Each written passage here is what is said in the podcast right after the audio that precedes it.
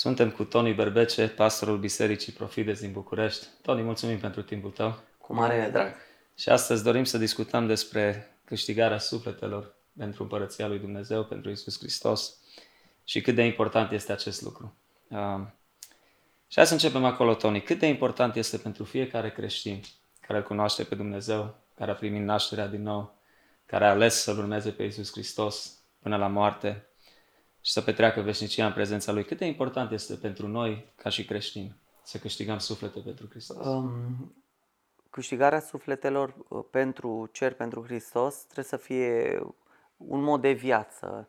Um, nu are cum să fie um, o, o viață paralelă, nu are cum să fie uh, altceva față de ceea ce ar trebui să facă un creștin. De exemplu, astăzi uh, am fost să cumpăr niște lumini pentru biserică și Căutam un Uber, trebuia să, să, să vină destul de târziu, vreo 6-7 minute pentru noi, 6-7 minute înseamnă multă viață. Uh, trebuia să mergem să luăm și pe copil de la școală, eram cu soția. Vedeți, nouă Dumnezeu ne călăuzește pașii spre a Uh, comunica fix cu oamenii pe care Dumnezeu vrea să-i întâlnim ca să le vorbim despre Hristos. E, uh, când uh, devine un mod de viață câștigarea sufletelor pentru cer, pentru rai, Dumnezeu te călăuzește. De la Uberul pe care îl iei, taxiul pe care îl iei, coada la care stai, magazinul de la care ți iei cafea, restaurantul la care mănânci, totul este pus de Dumnezeu înainte numai să vorbești despre El și Dumnezeu te trimite. Când te vede activ, știi, e ca pe mm, uh, rețelele astea de socializare, se vede un buton acolo verde, știi? Ăla e activ. E, așa ar trebui să fim noi în, în ochii lui Dumnezeu. Dumnezeu se uită pe pământ și vede ea să văd câți dintre copiii mei sunt activi. Am suflete care mă cer în București să văd cine e uh, activ și lângă sufletul ăla, știi? Și pam, activează. Tony Berbece are de evangelizat un uh, taximetrist. Vă spuneam de Uber că venea în 6-7 minute, uh, zice soția, e prea mult, trebuie să luăm copilul de la școală, hai să fugim la uh, taxi, hai în intersecție, găsim un taxi. Ajungem în intersecție, unul se uita deja la noi, mamă, ne-a, știi, ne-a, ne-a simțit, ne-a mirosit. Aveam o cutie în brațe, cutia cu lumini, am luat-o pe jos, de-aia n-aveam mașina la, cu noi, uh, ne-am plimbat un pic pe jos și uh, taximetristul zice, vai Dumnezeu uh, mi-a trimis clienții ăștia, adică pe noi. Zic eu, păi direct de la Dumnezeu venim. De el, aoleu, că eu sunt păcătos, știi? Deci cât de simplu a fost să intru în discuție despre Dumnezeu cu el. El a deschis gura și că vai de la Dumnezeu veniți, știi, că vă așteptam. Zic, păi Dumnezeu ne-a trimis, a, sunt păcătos și dă Discută, zic, păi uite, sunt pastor, am o biserică, așa am pornit. Zice, eu sunt cel mai nenorocit, în zice taximetrist. Da, cel mai nenorocit dintre toți. Zic, domnule taximetrist, hai să vă zic în două cazuri în Biblie. Cel mai mare evanghelist care a trăit vreodată a fost Pavel, și omul ăsta a zis, sunt cea mai mare stârpitură. Cică, uite un cuvânt nou pentru mine, stârpitură sunt, știi? Și uh, i-am zis, uite, dintr-o stârpitură Dumnezeu a făcut cel mai mare evanghelist. Și apoi am, i-am povestit despre demonizatul din Gadara. Zic, de fapt, primul evanghelist n-a fost nici uh, Petru, nici Pavel, nici, nu. Primul evanghelist a fost un demonizat pe care Dumnezeu l-a lăsat în uh, zona respectivă, Gadara, să evangelizeze. Zic, din omul ăsta a scos șase mii de draci sus. De el zice, dar cum intră dracii în oameni? Și dă-i. Dați seama în ce profunzime am intrat, știi? Imediat, din nimic. Da, din da. nimic. Omul nu se mai sătura de, de, de cursă, știi? A lăsat-o mai moale. Eu cu condusul, eu zic, în gândul meu, în gândul meu mă gândeam și la sufletul meu și, da, și la copilul de la școală pe care trebuia să-l iau, știi? Zic, domnule, mai bagă viteză că pierdem copilul, știi? Era atât de interesat încât a lăsat-o moale, știi? Îi venea să stea în mașină toată ziua. Și am discutat despre Dumnezeu, despre mântuire, i-am dat o carte de vizită, nu plec fără cărți de vizită. Uneori am brădulez de aia de mașină cu Biserica Profides, când merg cu Uber, cu taxiul, mai dau și un brăduleț, le povestesc, li se zbârlește carnea pe ei, uh, uh, mă rog pentru ei. M-am întâlnit odată cu un um, șofer de Uber care a zis el că tocmai s-a lăsat de droguri, dar se vedea că e foarte afectat. A zis așa în ideea, mă să nu îi dau pe acolo un uh, review negativ sau cum se dă, știi? Că domnule, tocmai m-am lăsat de droguri acum câteva luni, dar el săracul după ochi se vedea că e drogat, știi? Uh, și îmi zice, domnule, Dumnezeu mi te-a scos în cale. Cu eu direct discuție despre Dumnezeu.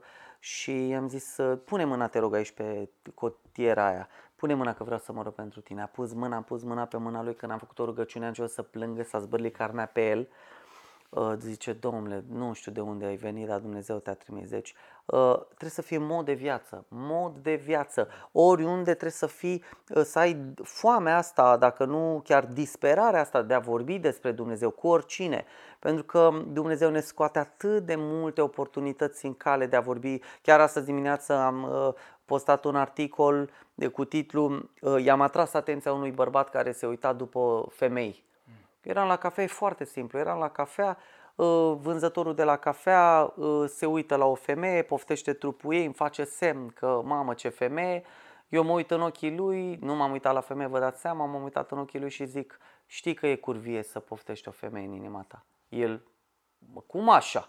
Altul de lângă el, Lasă-ne, domnule, cu astea că noi suntem ortodoxi, știi? știi? Da, ortodoxi au uh, dezlegare la poftii femei, știi? Uh, zice, domnule, dar în Biblia ta ortodoxă scrie, uite, caută de la Matei 5 încolo, predica de pe munte să vezi că Isus Hristos a zis, uite, în Biblia ta ortodoxă sau cum vrei să zici, în orice Biblie, că nu există Biblie ortodoxă și neortodoxă. Uh, doar românii cred asta, da, să nu afle, știi? și um, Uh, i-am vorbit despre, despre Dumnezeu, i-am vorbit despre, le-am vorbit despre predica de pe munte, le-am vorbit despre standardele lui Isus Hristos. S-au adunat foarte mulți oameni la cafea acolo. Aveam și timp, era o zi mai liniștită de dimineață, că la mine focul începe așa după ora 12 când se trezesc oamenii, știi?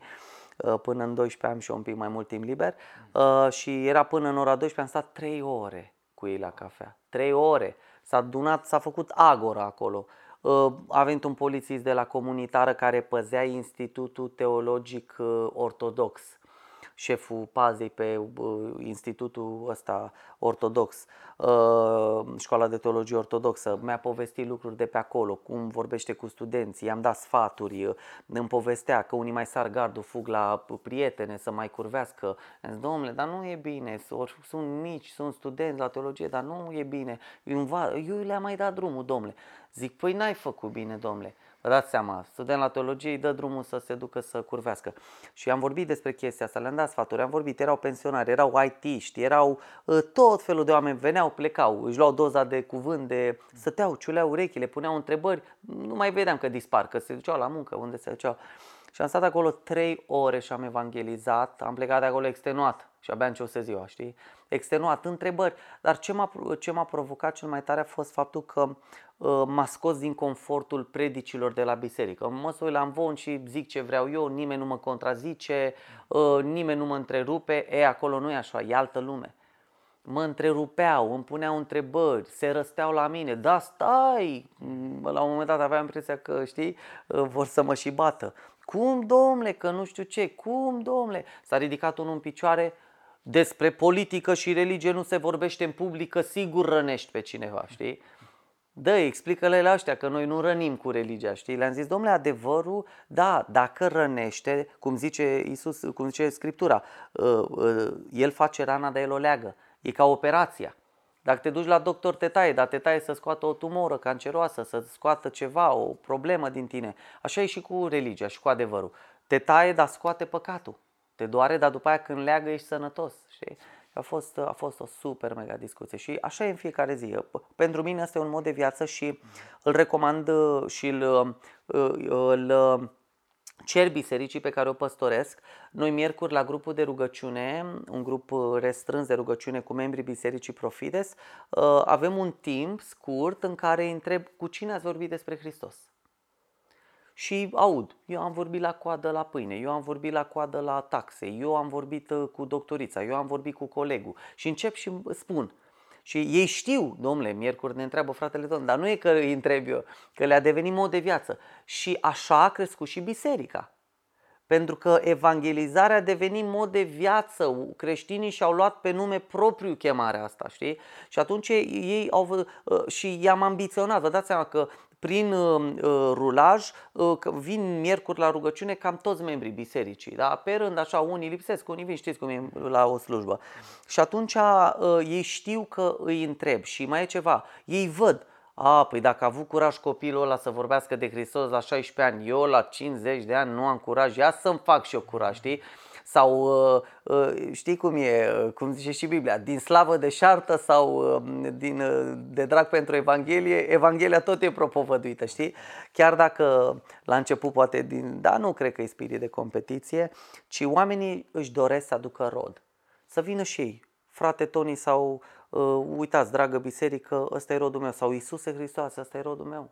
Uite, am vorbit cu persoana asta, l-am adus la biserică, uh, au fost cazuri, cum s-a întâmplat duminica acum, au adus pentru a doua oară la biserică o altă familie, o familie vecină și a, la a doua slujbă familia asta s-a înscris la botez.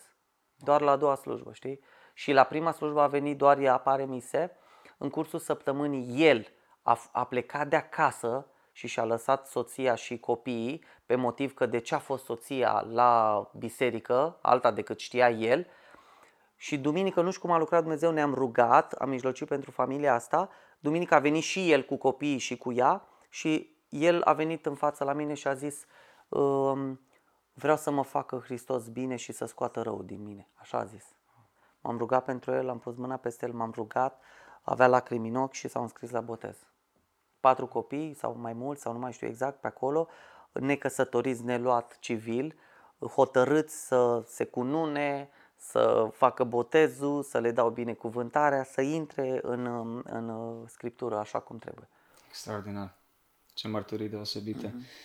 Uh-huh. Deci, în alte cuvinte, oamenii pot fi învățați, mă refer ca și creștini. Uh, poate mulți se simt falimentari din punctul ăsta de vedere. Uh-huh. Unii poate umblă cu Hristos de 5 ani, 10 ani, 15 ani și poate n-au făcut o prioritate din a evangeliza oamenii din jur. Acum, noi nu-i mântuim noi, Tom. Uh-huh. Exact, Hristos, exact, exact. Duhul lui Dumnezeu le vorbește, dar noi ca oameni suntem cei care suntem trimiși, nu? Uh-huh. Pe Dumnezeu să propovăduim Evanghelia.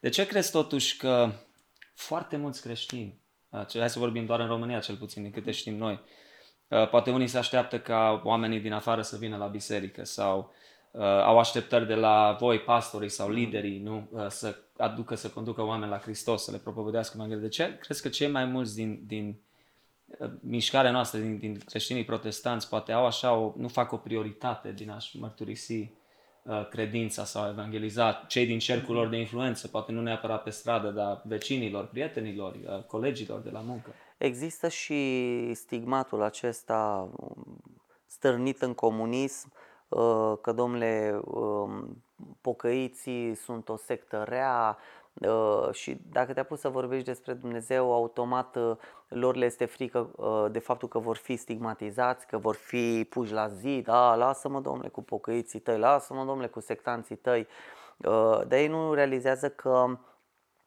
au de luptat cu niște duhuri de religiozitate la urma urmei, pentru că oamenii respectivi cu care uh, ei interacționează n-au niciun fel de credință, n-au niciun fel de religie, majoritatea dintre ei. Nu-și practică nu nici practică, religia în care da, s-au născut. Exact, cum vă spuneam, tânărul respectiv care spune, uh, eu le spun, domnule, nu pofti femeia, nu privi la ea să o poftești în inima ta, adică, ok, ai văzut o femeie frumoasă, poate ai văzut-o îmbrăcată vulgar, ai văzut-o accidental, n-aveai cum să nu te uiți în direcția respectivă, dar nu te uita după ea și mamă, știi?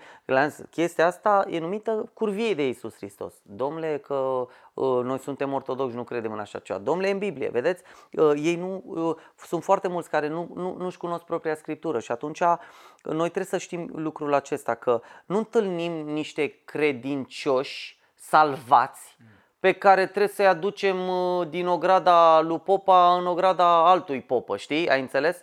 Noi nu facem trafic de oameni aici, hai vino tu la mine să contribui la mine. Nu e despre asta da? este despre uh, uh, luarea din ghearele morții și ale diavolului și aducerea în, în Hristos, în rai. Pentru că, uite, uh, alt caz, uh, îmi iau cafea mai mereu uh, dintr-un mall, de la o cafenea, și acolo mă servea un tip uh, cu cafea aproape gratis, de multe ori uh, gratis sau la jumătate de preț. Și am crezut că e unul de al nostru, cum zicem noi, dintr-o biserică protestantă, neoprotestantă, că vine la Profides, mă gândeam. Și îl întreb, uh, nu te spăra la ce biserică mergi? El îmi zice, nu merg la nicio biserică, sunt ortodox, știi? M-a șocat răspunsul pentru că știu că sunt ortodoxi care practică credința și merg la biserică, dar majoritatea nu merg la biserică.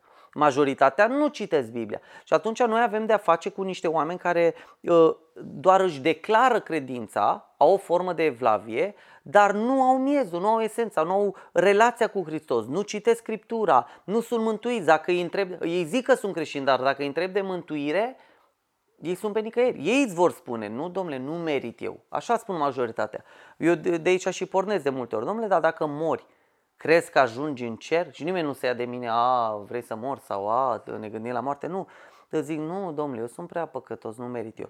Ei, și atunci creștinul care, uh, convertit, care trăiește cu Hristos, indiferent de denominațiune, ar trebui să înțeleagă faptul că uh, dacă nu vorbim uh, despre Hristos și dacă nu căutăm să-L prezentăm pe Hristos oamenilor, ei rămân doar cu coaja, dar miezul stricat.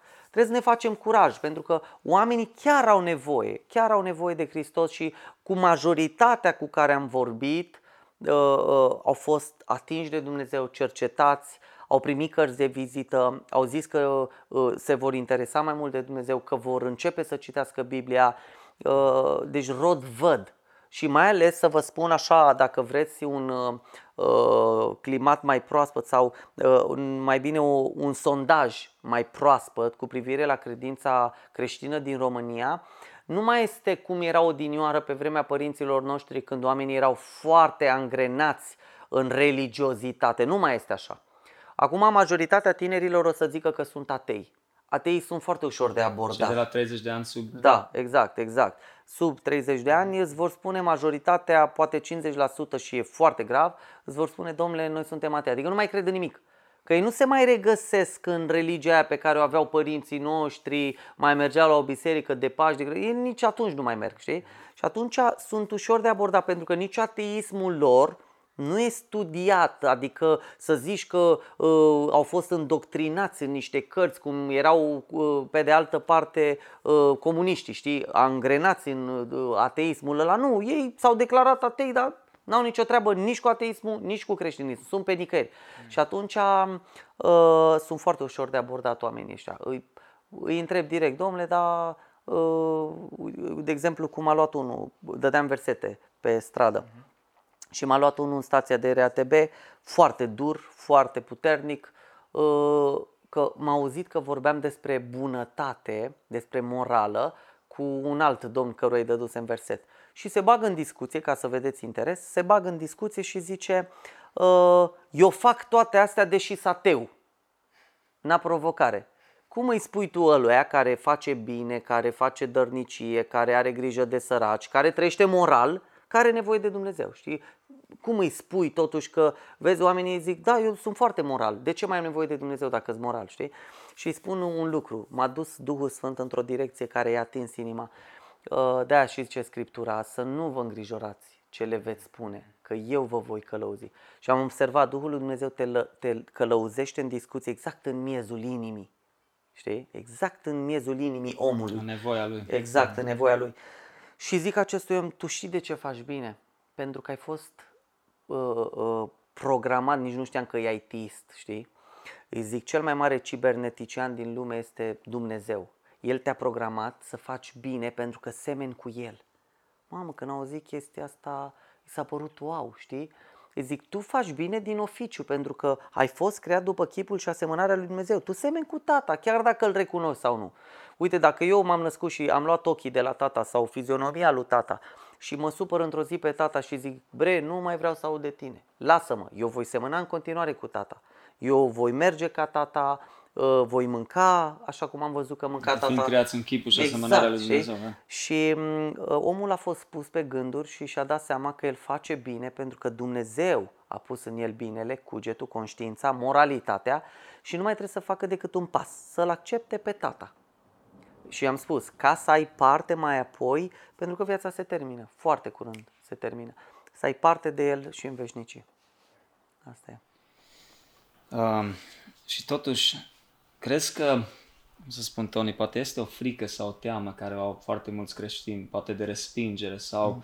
rușine am observat de multe ori. Știi că uh, s-a făcut un sondaj despre care am auzit mai, mai recent și se spune că oamenii au mai mare teamă de a vorbi în public sau așa, decât chiar de moarte, mm-hmm. foarte mulți dintre ei. Crezi că mulți oameni eh, au frica asta, poate și cum ai spus tu, că o să fie respinși, că o să fie numiți sectanți, că... Care crezi tu că e motivul, poate mă refer așa pur și simplu la cei mai mulți creștini, pocăiți, cum, cum ne numim mm. noi, eh, să ne mărturisim mai mult credința, într-un mod intenționat, dacă Dumnezeu ne deschide așa multe uși mm. uh, pentru a evangeliza pe cei din jur? Nu au început, că odată ce începi, uh, intri pe val. Deci oamenii aceștia nu au, nu au experimentat. Odată ce experimentezi, te hrănești cu încredere de la un caz la altul. Te hrănești cu, cu bucurie de la un caz la altul. Te hrănești cu autoritatea pe care o capeți de la un caz la altul, uh, provocările pe care le înțelegi de la un caz la altul. Um, Prins mai multă experiență, exact, mai mult curaj. Exact. Da, și vezi atunci, cum Dumnezeu lucrează când, când îți mărturisești credința. Exact. Și atunci oamenii trebuie să dea drum. Odată ce au dat drumul, le este foarte ușor, capătă curaj, wow, ce tare a fost. Um, uh, observă și lucrul acesta despre care vă spuneam, nu voi veți vorbi, ci Tatăl vostru, Duhul Sfânt vă va da exact în acel moment ceea ce trebuie să vorbiți. Îmi aduc aminte de un caz foarte șocant pentru mine la vremea respectivă.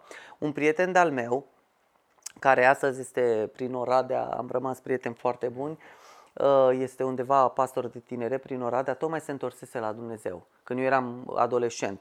Și vorbeam într-un uh, autobuz și ne auzeau alți oameni, vorbeam cu um, tineri între noi, uh, aveam așa un debate despre credință. Dar era foarte interesant că noi dezbăteam despre credință între noi ca să ne audă alții. Știi? Da. da. Că la un moment dat unul zice, bă, pocăiți ăștia care beau sânge și care sting lumina, știi? Dar el era pocăit, știi? Să vadă ce zice lumea, știi? Da, știi?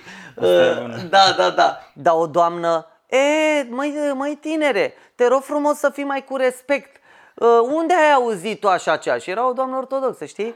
Uh, astea nu sunt adevărate, mai că ai grijă ce vorbești, știi? Și noi eram fiind adolescenți, știi, teribili, la fel, bă, ai grijă, frate, că uite ce ce doamna. Dar noi toți eram, veneam de la pocăiți, știi, din familii de pocăiți. Și uh, am început să discutăm între noi, ăsta a rămas în continuare ăla care a dat în pocăiți, știi? Și ăsta care abia se întorsese la Dumnezeu, nu citise niciodată Biblia, habar n-avea de Biblie, începe să recite niște versete, aproape cuvânt cu cuvânt, din epistolele lui Ioan. A, a început să recite versete, dar eu la un moment dat îl opresc și zic, da, tu știi că asta scrie în Biblie, în Ioan, nu mai știu cât mi-am adus eu aminte atunci. Și el zice, nu frate, eu n-am citit Biblia niciodată, nu știu. Deci el a, a, a, a parafrazat niște pasaje dintr-una dintre epistolele lui Ioan. Deci în, în capul meu a sunat ca, ca recitarea unor versete cu câteva cuvinte schimbate, deci le-a a parafrazat, deși el nu citise niciodată din Biblie cuvintele alea. Și zic, Doamne, dacă Tu ai putut să pui în omul ăsta informații, pachet din Scriptură, care a s-a întors și acum te mărturisește în mijlocul ăsta de transport în comun, Zic, păi poți să faci orice cu oricine.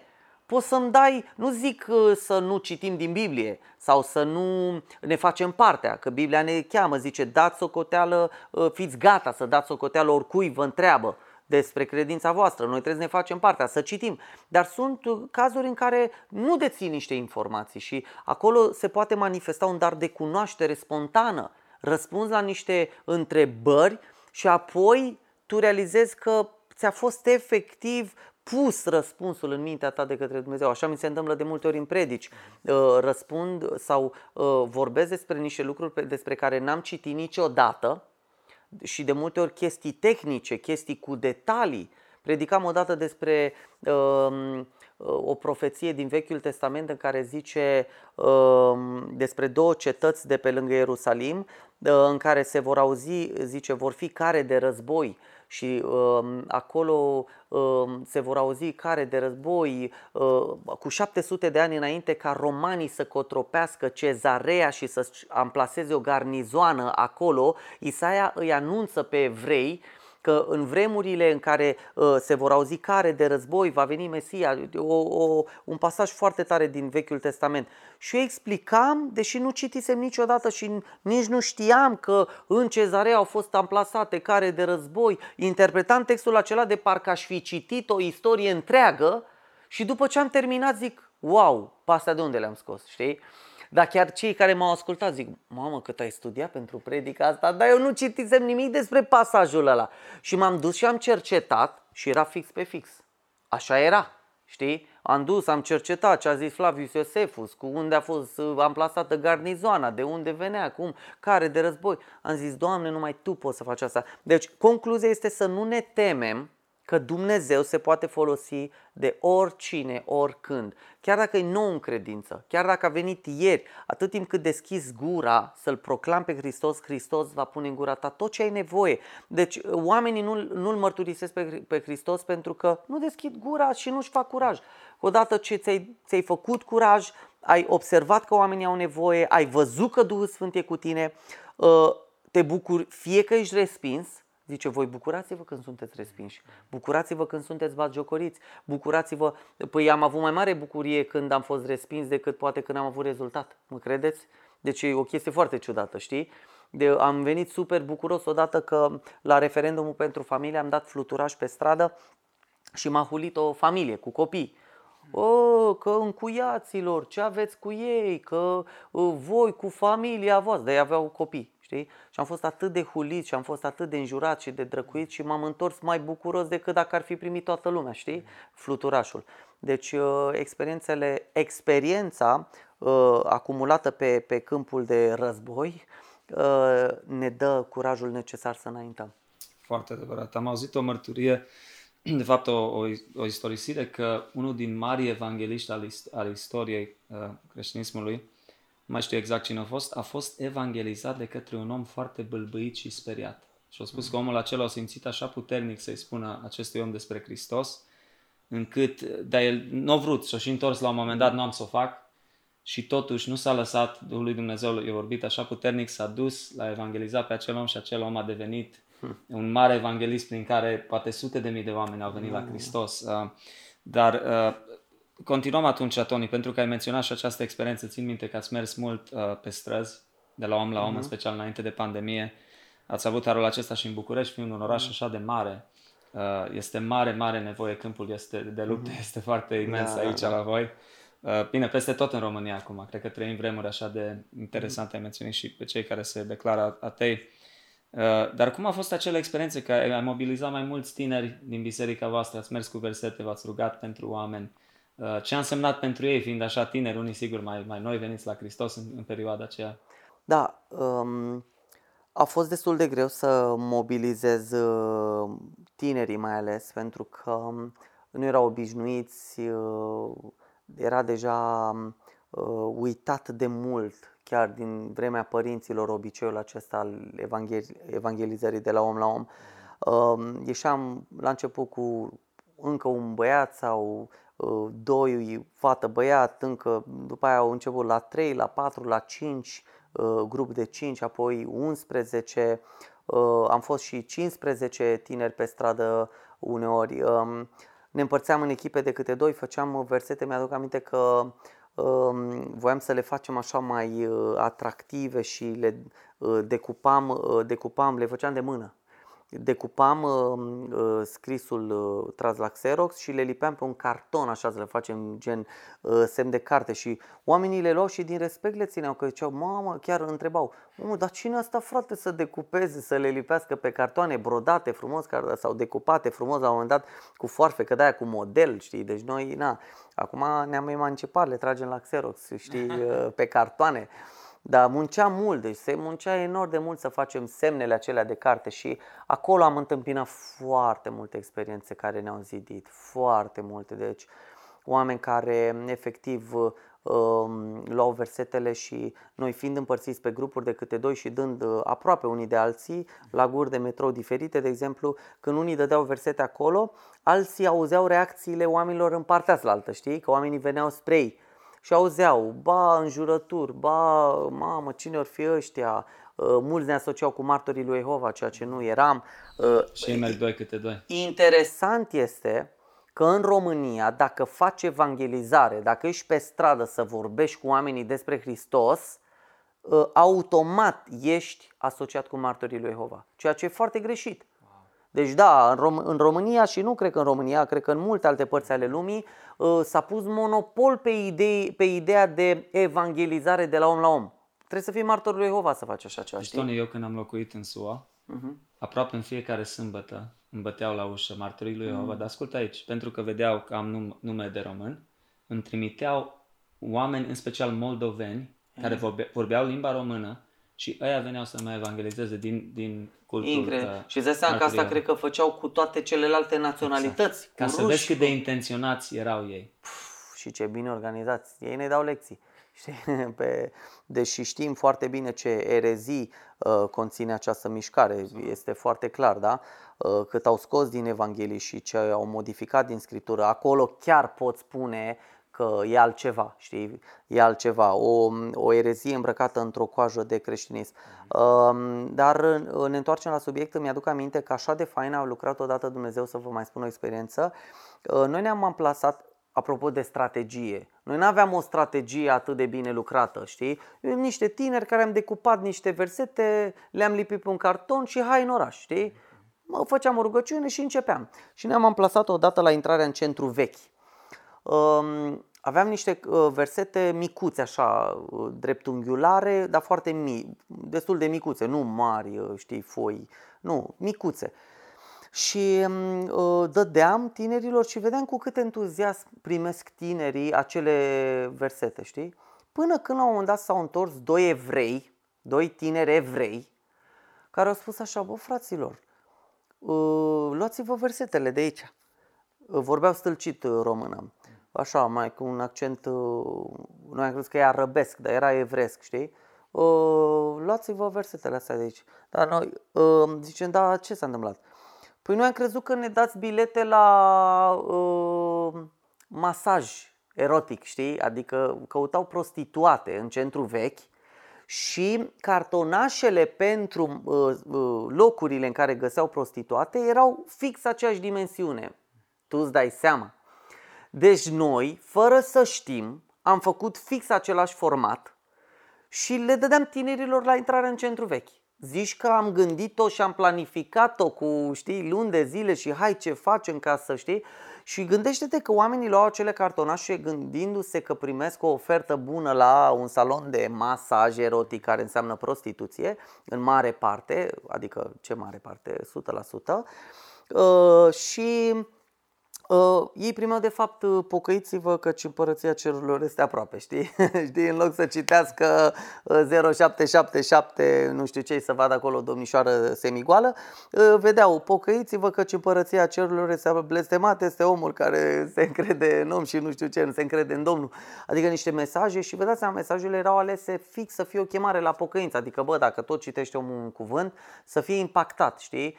Ceva despre Dumnezeu, ceva cu impact, ales cuvântul cu folos, știi? Încre- Era uh, un, o altă, un alt caz, um, am dat versete la gura de metrou la Unirii și pe unul dintre versete, unul dintre versete era încredințează-ți uh, lucrare, lucrările în mâna Domnului și îți vor izbuti planurile, da, parafrazez. Încredințează ceea ce faci în mâna Domnului și Dumnezeu va purta de grijă să-ți meargă bine. Ce- Da, știm cu toții versetul acesta. Și m, era o manageră de la o companie foarte mare din București, cu sute, mii, mii de angajați. Uh, și o domnișoară de la biserica noastră era angajată sub uh, această manageră, da? Uh, și erau prietene pe Facebook. Și a, obs- a văzut postarea ei de la câteva minute după care uh, câteva minute uh, după ce primise versetul, a pus așa pe picior în metrou versetul, i-a făcut poză și l-a postat pe Facebook. Și a zis, o fi adevărat? Chiar o funcționa? Dacă ne încredințăm planurile în mâna Domnului, chiar o funcționa ca Dumnezeu să se implice și să ne ajute să ne izbutească planurile? Și tipa super șocată, Tony, este managera mea, a pus versetul pe Facebook, wow, cât de tare și zic, vedeți, hai în oraș să dăm versete, ia uite ce impact are. Și vă dați seama că acolo scria pe verset Biserica Profides, știi? Și uh, managera știa că are în echipă o fată care e altfel, știi? Are poate nu bea ca ei, nu uh, la team building nu curvește sau nu se duce cu bărbați. Uh, și uh, a fost un șoc foarte puternic pentru noi. Am zis, wow, Dita mai manager a, a postat versetul pe Facebook, știi? Uh, am văzut mulți oameni care aruncau versetele, care ne înjurau, ne huleau, le luau așa în față sau ne scuipau, așa, nu în față, dar scuipau spre noi, știi? Sau oameni care luau versetele și ziceau, le băgau în portofel. O tânără a luat, și am văzut multe reacții de genul, lua versetul și îl băga în portofel sau îl băga în buzunar, în buzunar de la spate sau îl băga pe unde zicea, mi-e frică să aruncă că e cuvântul lui Dumnezeu, știi? Wow, știi? Mi-e frică să arunc, fată, eu n-arunc, chiar am surprins o scenă. Fată, eu n-arunc așa cea că e cuvântul lui Dumnezeu, mă bate Dumnezeu, știi, și l-a pus bine, știi? Da. Deci sunt experiențe, pot să scriu șapte volume. te cred, te cred, Tony. Uh, mă gândeam acum la, la importanța disciplinelor spirituale pentru un creștin autentic, dacă pot să spun așa, și la același timp ca fiecare creștin să fie parte dintr-o comunitate, dintr-o biserică uh-huh. a lui Hristos. Uh, pentru că, uite, și experiențele care le-ai împărtășit, ați fost împreună, ați putut să împăr- uh, împărtășiți experiențele unii cu alții. Uh-huh. Uh, mai devreme, mai la început, uh, ai povestit cum era molipsitor când cineva evangeliza, uh-huh. a văzut celălalt uh, din biserică o și-a dorit și el să aibă mm. acest har și această bucurie să le spună la oameni despre Hristos. Cât de important este, Tony, să fii un membru activ într-o biserică și să aplici disciplinele spirituale în viața ta ca și creștin, că poate mulți în vremea de azi e așa ușor să stai toată ziua pe Facebook, pe Instagram, pe, sunt așa multe uh, distractions, așa multe da. lucruri care uh, ne, ne cer timpul în, în, în secolul 21. Fără disciplină spirituală și fără disciplinele spirituale, uh, care înseamnă rugăciune, citirea scripturii, chiar post, uh, mersul la biserică, um, înfrânarea, da, să ai grijă ce faci, cum vorbești, cum te porți, uh, tu nu ai forță ca și creștin, adică evangelizezi degeaba pentru că um, în primul rând nu se simte impactul Duhului Sfânt, ești un chimval zângănitor, vorbești degeaba, oamenii nu simt Ehm, de exemplu, ehm, eram cu cineva ehm, într-un interviu cu o persoană necreștină care vorbea foarte ok, dar se simțea că nu are vlaga aia Duhului, știi? Și mi-a spus cineva, mă, Toni, nu că mă laud pe mine, că eu n-am nimic. Eu n-am nimic, eu sunt tabula rasa fără Hristos, n-am nimic. Uh, că da și Hristos când ne cheamă la El zice, nășteți-vă din nou, adică nu veniți la mine cu ceva, lăsați-mă să pun eu tot în voi, știi? Uh, deci n-am nimic fără Dumnezeu, dar îmi spunea cineva, îmi zice, bă Toni, când începeai să vorbești, parcă sunai cu clopoțelul. Când vorbea persoana, mă lasă, ah, cădeam într-o stare de moleșeală, de mă uitam la ceas, deși vorbea de 5 minute, am avut impresia că vorbea de oră. Când începeai, când începea răspunsul tău, bă, zici că sunai dintr-un clopoțel și gata, toată lumea trezire, hai că vorbești. Deci nu, nu, nu era înțelepciunea mea, nu erau cuvintele mele, că eu nu vorbeam la fel de elevat, nu vorbeam poate la fel de... Uh, dar era Duhul Sfânt acolo, care suna cu clopoțelul în inima omului. Ei, când tu ai o viață de trăire cu Hristos, uh, Uh, sună clopoțelul. Când vorbești cu omul, omul se uită la tine și zice, bă, de unde a coborât ăsta? Uh, chiar acum de curând am fost uh, la Brașov, când am deschis Biserica Profides Brașov. A doua zi am rămas acolo, bineînțeles că ne era greu să ne întoarcem în București, foarte mare trafic la întoarcere. Zic, hai rămânem la un hotel, dormim aici, mergem a doua zi să ne plimbăm un pic prin centrul vechi. Când am coborât de la Turnul Alb, e un monument acolo, Turnul Alb, așa, o construcție arhitecturală faină și veche, am coborât, am văzut un muzeu uh, închis, uh, subteran. Zic, ah, ce fain ar fi să vizităm, dar e închis uh, muzeul, era luni. Vine directoarea muzeului în spatele meu, uh, bună ziua, nu vreți să vizitați muzeul și la sfârșit să dați un interviu? Era pentru Antena 3, știi? Uh, deci post uh, fain, uh, adică cu rating, știi?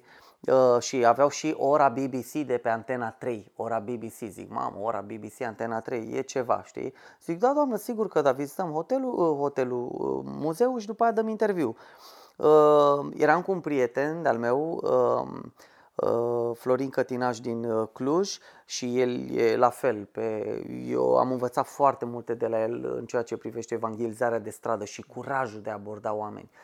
Uh, și îmi zice, Florin intervine și zice, dacă la sfârșit ne lasă să facem o rugăciune pentru tine, de fapt pentru voi, că era cameramanul cu directoarea, și dacă ne lăsați să facem o rugăciune pentru voi, vă dăm interviu. Ăsta, da, cum, știi, ce să zic, își făceau și treau și noi pe noastră, știi? Am vizitat muzeul, am luat notițe acolo, am interpretat fiecare, e mult de povestit, am interpretat fiecare sculptură ă, creștinește, din perspectivă creștină.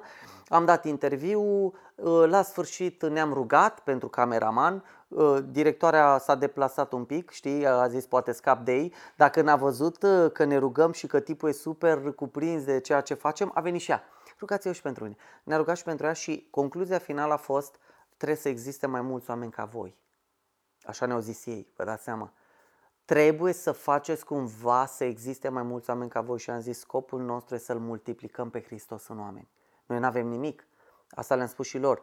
Nu că sunt eu, Toni, cineva și hai să fii ca mine. I-am zis, eu sunt, exact cum zice Pavel, am fost un nenorocit, o stârpitură. Hristos în mine e cineva, da? Și uh, foai, foarte copleșiți au fost și am vorbit de Hristos și l-am proclamat pe Hristos uh, și a fost wow. Deosebit.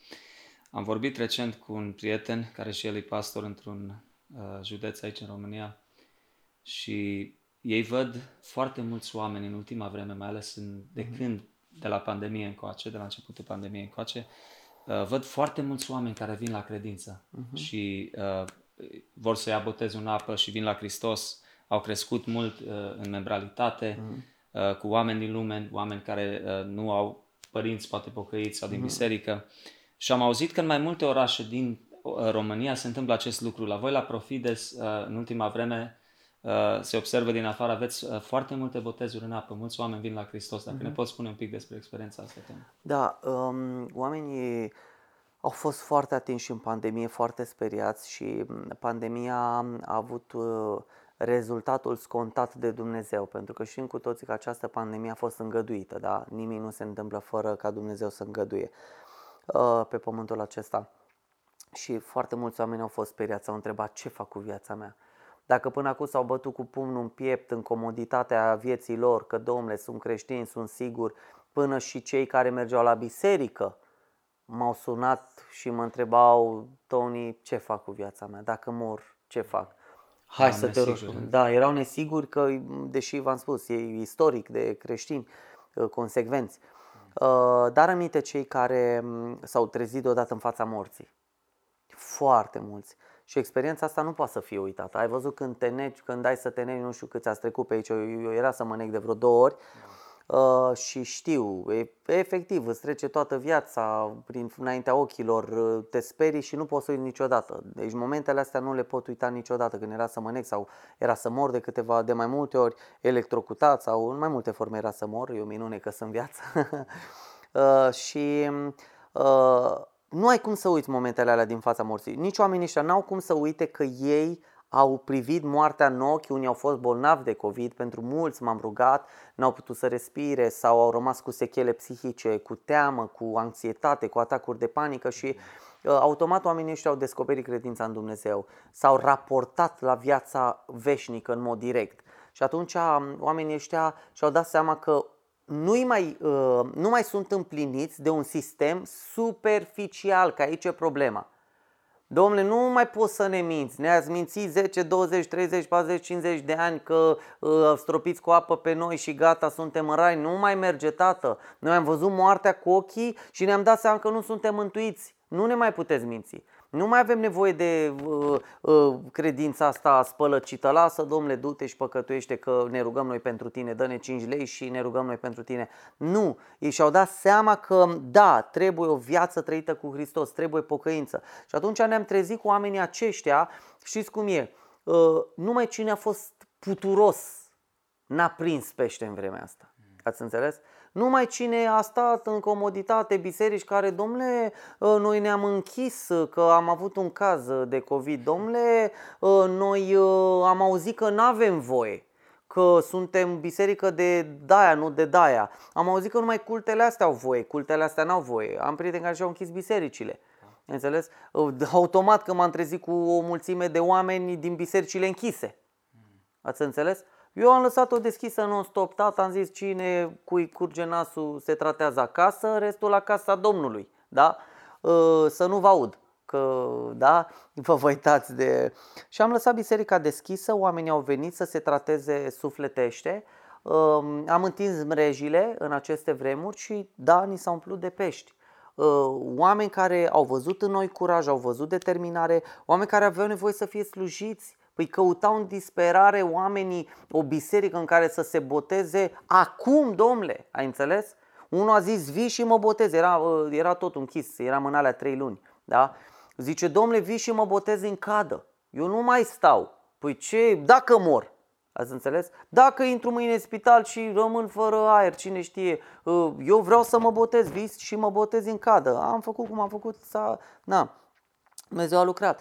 Uh, dar asta zic, a, a fost și este o, o, cum să zic eu, o mână întinsă de la Dumnezeu, în primul rând față de umanitate și în al doilea rând bisericile uh, au, uh, a fost și este vremea lor. Este vremea lor. Nu ne mai împlinește banul, nu ne mai împlinește uh, sistemul de sănătate. Suntem tot mai revoltați, suntem tot mai incerți. Am dat-o din, uh, uh, hai să le abordăm acum, am dat-o din uh, nesiguranța pandemiei în nesiguranța vaccinului. Da? Am dat-o din una în alta. Încă este o vreme a nesiguranței. Și unde găsești siguranță? În biserică. Domnule, eu vreau să știu dacă uh, vine pandemia, valul 1, 2 și câte ori mai fi, uh, eu să fiu asigurat. Dacă uh, mi se administrează un medicament care nu e ok, eu vreau să fiu asigurat chiar dacă mor că ajung la Dumnezeu. Ai înțeles? Și atunci, uh, în această vreme, cei mai deștepți oameni și-au semnat cea mai importantă poliță. Polița asigurării veșnice. Uh-huh. Da? Uh, numai oamenii neînțelepți nu au semnat-o pe asta, știi? Ai înțeles? Și este, este un, un moment foarte prielnic pentru biserică. Da, avem în fiecare lună botez, am, uh, uh, am uh, împlinit în script, am, am împlinit scripturile și voiam să zic împlinim scripturile, că am vrut să le comasez pe amândouă deodată, dar n-am cum. Uh, le-am împlinit și le împlinim. Uh, scripturile ne lasă clar acest îndemn, mergeți și faceți ucenici botezându-i. Și vedem tot din scriptură că lucrul acesta se întâmpla automat. Nu peste un an, iarăși a fost dat peste cap, a fost dată rânduiala asta bisericilor uh, care uh, botează conform Bibliei, la vârsta maturității conform Bibliei, dar la vârsta uh, la care omul este conștient și asta e conform Bibliei și chiar duminică acum am predicat câteva versete din Scriptură care vorbesc despre asta din Ioan 3, în care ni se spune clar, Evanghelia, Evanghelia după Ioan, capitolul 3, ne spune clar acolo că Isus era cu ucenicii și boteza și unul se duce supărat sau mai mulți se duc supărați la Ioan Botezătorul și îl părăs pe Isus și zice, uite că cel pe care l-ai botezat botează mai mulți ca tine, deci el botează. Și le-am explicat și le-am deschis mințile oamenilor, le-am spus, băi oameni buni, e negru pe alb, ia Biblia ta de acasă ortodoxă, deschide la Ioan 3 să vezi că zice acolo că um, iată că cel pe, pe care tu l-ai botezat acum botează mai mulți ca tine. Și apoi se încheie această prelegere despre botez, capitolul 3 se încheie, încheie și zice cine nu-l primește pe fiul, cum? În primul rând în inima lui și apoi prin legământ în apa botezului și prin ucenicie, adică rămâi toată viața un ucenic pe urmele lui Isus, făcând ce a făcut Isus, că noi toată viața rămânem ucenici. Nimeni nu mai poate să zică, domnule, nu mai sunt ucenic, sunt maestru, că unul singur e maestru, Isus Hristos, da? Și atunci ne-a zis, Cine nu intră în legământ cu Hristos, zice acolo foarte clar uh, la sfârșitul capitolului 3 din Ioan, zice rămâne sub mânia lui Dumnezeu. Negru pe alb, scriptura în față, afișată pe videoproiector în două părți ale bisericii. Au scos oamenii telefoanele, au făcut poză. Jumătate de biserică a făcut poză la versetul ăsta. Domnule, scriptură, e negru pe alb, ce vreți? Căutați singur, căutați pe internet, căutați la Știți franceză? Da citiți în franceză Biblia. Știți engleză? Da. Citiți ce limba mai știți? Japoneză, chineză. Citiți-le în ce, Biblia în ce limbă vreți voi, numai că uh, vă anunț că veți găsi acest adevăr în toate. Da? Și după această prelegere, încă cinci oameni, o doamnă s-a ridicat în picioare, a zis, vreau să fiu botezat acum, dar n-aveam apă, știi? Nu eram uh, pregătiți. Uh, zic, doamnă, la sfârșitul lunii, dar sunt, ne rugăm să rămâneți în viață, să nu vă ia Domnul înainte, că ea, Domnul, vede, Domnul vede inima dumneavoastră și vă va ține în viață să apucați să faceți botezul. Și cinci s-au înscris numai în duminica respectivă, adică duminica trecută. Extraordinar. Asta e adevărată minune. Astea uh-huh. sunt mhm. minunile care cred că mulți uh, creștini uh, le așteptam mare, și le așteptam, nu? Mare, exact, exact ca oamenii să cunoască pe Hristos. Tony, ne apropiem de încheiere și ultimul subiect pe care vreau să-l discut un pic cu tine este despre articolele care tu le scrii deja de mai mulți ani. Uh-huh. Au, au un impact mare uh, pe net, ajung la mulți oameni. Este o formă de evangelizare și tot legat de acest uh, lucru este faptul că tu nu abordezi tocmai cele mai ușoare subiecte. Uh, vorbești uh, adeseori foarte puternic din punct de vedere biblic împotriva mișcării LGBT, împotriva mhm. homosexualității, împotriva avortului uh-huh. și lucruri care societatea în care noi trăim le, uh, le celebrează. Uh-huh. Și nu este ușor, cred că primești uh, multe, multe mesaje. Hate, da. exact. Uh, primești multe, multe ocare pentru acest lucru și totuși continui să faci acest lucru. Este o formă de evangelizare și asta, Tony, și Uh, cum, cum este experiența asta? Că practic în fiecare zi, dacă nu greșesc, tu publici un articol. Da, uh, am așa o rutină în fiecare zi la în jur de ora 10, un pic mai devreme sau un pic mai târziu, dar în jur de ora 10 în fiecare zi cu rare excepții postez un articol și asta e o presiune foarte mare Uh, pentru că știu, de multe ori mă trezesc la nou, n-am articol, n-am articol, pune-te, roagă-te, citește Biblia, deschide, uh, știi cum zicea Spurgeon, stai cu ziarul într-o mână și cu Biblia în alta, știi? Deschide ziarul, bine, n-am uh, ziarul ăsta fizic, deschide internetul, vezi ce subiecte mai sunt pe fir, uh, hai, cum le abordezi, cum le treci prin filtrul Scripturii. Și e, e o muncă foarte mare, la un moment dat chiar m-am amuzat copios, Uh, că mm, sunt oameni care distribuie articolele mele și au făcut și eu o datorie din lucrul ăsta, deși nu i-am rugat. Uh, și nu le-am cerut. sunt mii de distribuiri la Da, exact, da, da, sunt unii, exact, sunt mii, mii de distribuiri adesea, uh, însă sunt unii oameni foarte consecvenți, unii pe care chiar nu-i cunosc, și care, domnule, ei știu că în fiecare zi trebuie să-mi distribuie mie articolele, știi, să le dea mai departe, ba în grupuri, ba pe pagina lor. Și la un moment dat o persoană care îmi distribuie articolele pe alte pagini ă, zice, domnule, vezi că pagina respectivă n-a aprobat postarea ă, articolelor tale ă, pentru că a zis că nu le scrii tu, că n-ai cum. Știi? și că n-are cum să scrie la atâtea articolele, dă copy-paste, le fură știi? Și, aoleu, doamne, nu mai știu cât muncesc, știi? Și stau, îmi bat capul, corectează-le, uh, de multe ori le postez, îmi scapă greșeli, iale, îmi dă repede, uh, alertă, vezi că ai greșit un cuvânt, vezi că ai mâncat o literă, mamă, intră, corectează în 5 locuri, că și pe Insta, pe două pagini, pe Facebook, pe blogul meu, iale, corectează-le, deci o muncă colosală.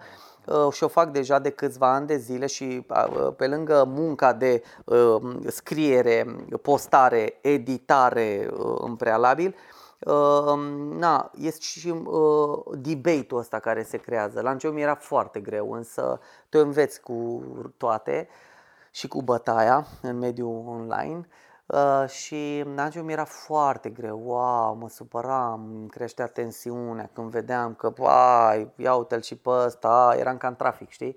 Mamă, îți venea să-i claxonez pe toți, știi? A, e, acum sunt mai pasiv, nu răspund, răspund foarte rar la unele mesaje, doar la cele care mă provoacă foarte tare. Mai șterg din comentarii Uh, foarte rar când văd că oamenii sunt chiar obraznici, nesimțiți și când uh, lovesc la temelia uh, articolului, când știu că articolul acela este întemeiat și bazat pe scripturi și tratez um, subiectul acesta al vestirii Evangheliei. Mai blochez pe unii care sunt chiar din calea afară de obraznici, însă a devenit așa ca o datorie spirituală, dar văd rod Asta este cel mai important. Am oameni în biserică care au venit în urma articolelor, deci foarte mulți convertiți din biserică, zeci, care au venit din, din articole. Copii, uite, mi-au venit acum două copilițe, două fetițe de 16 ani, s-au botezat amândouă, au cerut din prima botezul și le-am întrebat așa, neașteptându-mă la răspuns, uh, cum ați dat de noi? Uh, de, uh, am citit articolele de pe Instagram. Zic, wow, cât de tare! Și că le-am citit, ne-au plăcut foarte mult. Am zis, e ceva, au simțit Duhul lui Hristos, a zis, e ceva acolo, noi acolo vrem să fim și au, a, au um, uh, îmbrățișat din prima uh, biserica noastră, Biserica lui Hristos, adevărul Scripturii pentru că au văzut viața. Și sunt foarte mulți și avem multe rezultate. Oameni eliberați de patim sexuale, cum ai zis, homosexualitate, lesbianism uh, uh, și multe alte forme de patim sexuale care au, uh, de care au scăpat pentru că au citit că există scăpare. Au văzut că, uite, mi-a venit acum un bărbat din, um, dintr-o țară îndepărtată și uh, mi-a zis, Tony, vreau să-mi câștig familia și a reușit. Deja uh, soția a renunțat la divorț, uh, sunt în discuții, uh, vor relua din nou relațiile. El era un om căzut în păcatul acesta al preacurviei, um, avea amante, a renunțat la ele, s-a întors la familie, s-a întors la copii și a fost un weekend întreg, două weekenduri consecutive la Biserica Profides deși nu e din București, a fost în pelerinaj, să spun așa, și mi-a zis Tony, în urma citirii articolelor, Duhul lui Dumnezeu m-a conștientizat de păcat, uh, m-a trezit și vreau reabilitarea totală. Da. Oh. Aleluia. Uh, atunci, ca și concluzie, Tony, eu aș spune ce apreciez eu e că, vezi, în vremurile noastre nu, nu pot acum într-o biserică, un membru activ, nu pot tot să cânte în cor, uh-huh. în fanfară sau să dea un îndemn în față, cum era uh-huh. poate uh, mai mult pe vremuri. Uh, oamenii și creștinii au nevoie de slujire uh, în mod personal. Evangelizarea este o formă, îmi place foarte mult, mergeți uh-huh. mult la acei copii neajutorați, uh-huh. mergeți mult la săraci, uh-huh. ajutați acolo. Toate aceste lucruri sunt forme de evangelizare, articolele, uh, evangelizarea pe stradă, uh, bineînțeles și propovăduirea în Biserica Evangheliei uh, și este un mare har care cred că îl trăiți voi aici. Uh, mulțumim mult pentru timpul tău, Tony. Cu mare pentru drag. inima ta, Dumnezeu să vă dea mult har și putere în continuare în slujirea care o faceți uh, și să ne auzim numai de bine. Numai de bine și, și eu vă apreciez foarte mult pe voi și faceți o treabă extraordinară. Mulțumesc! Mulțumim frumos!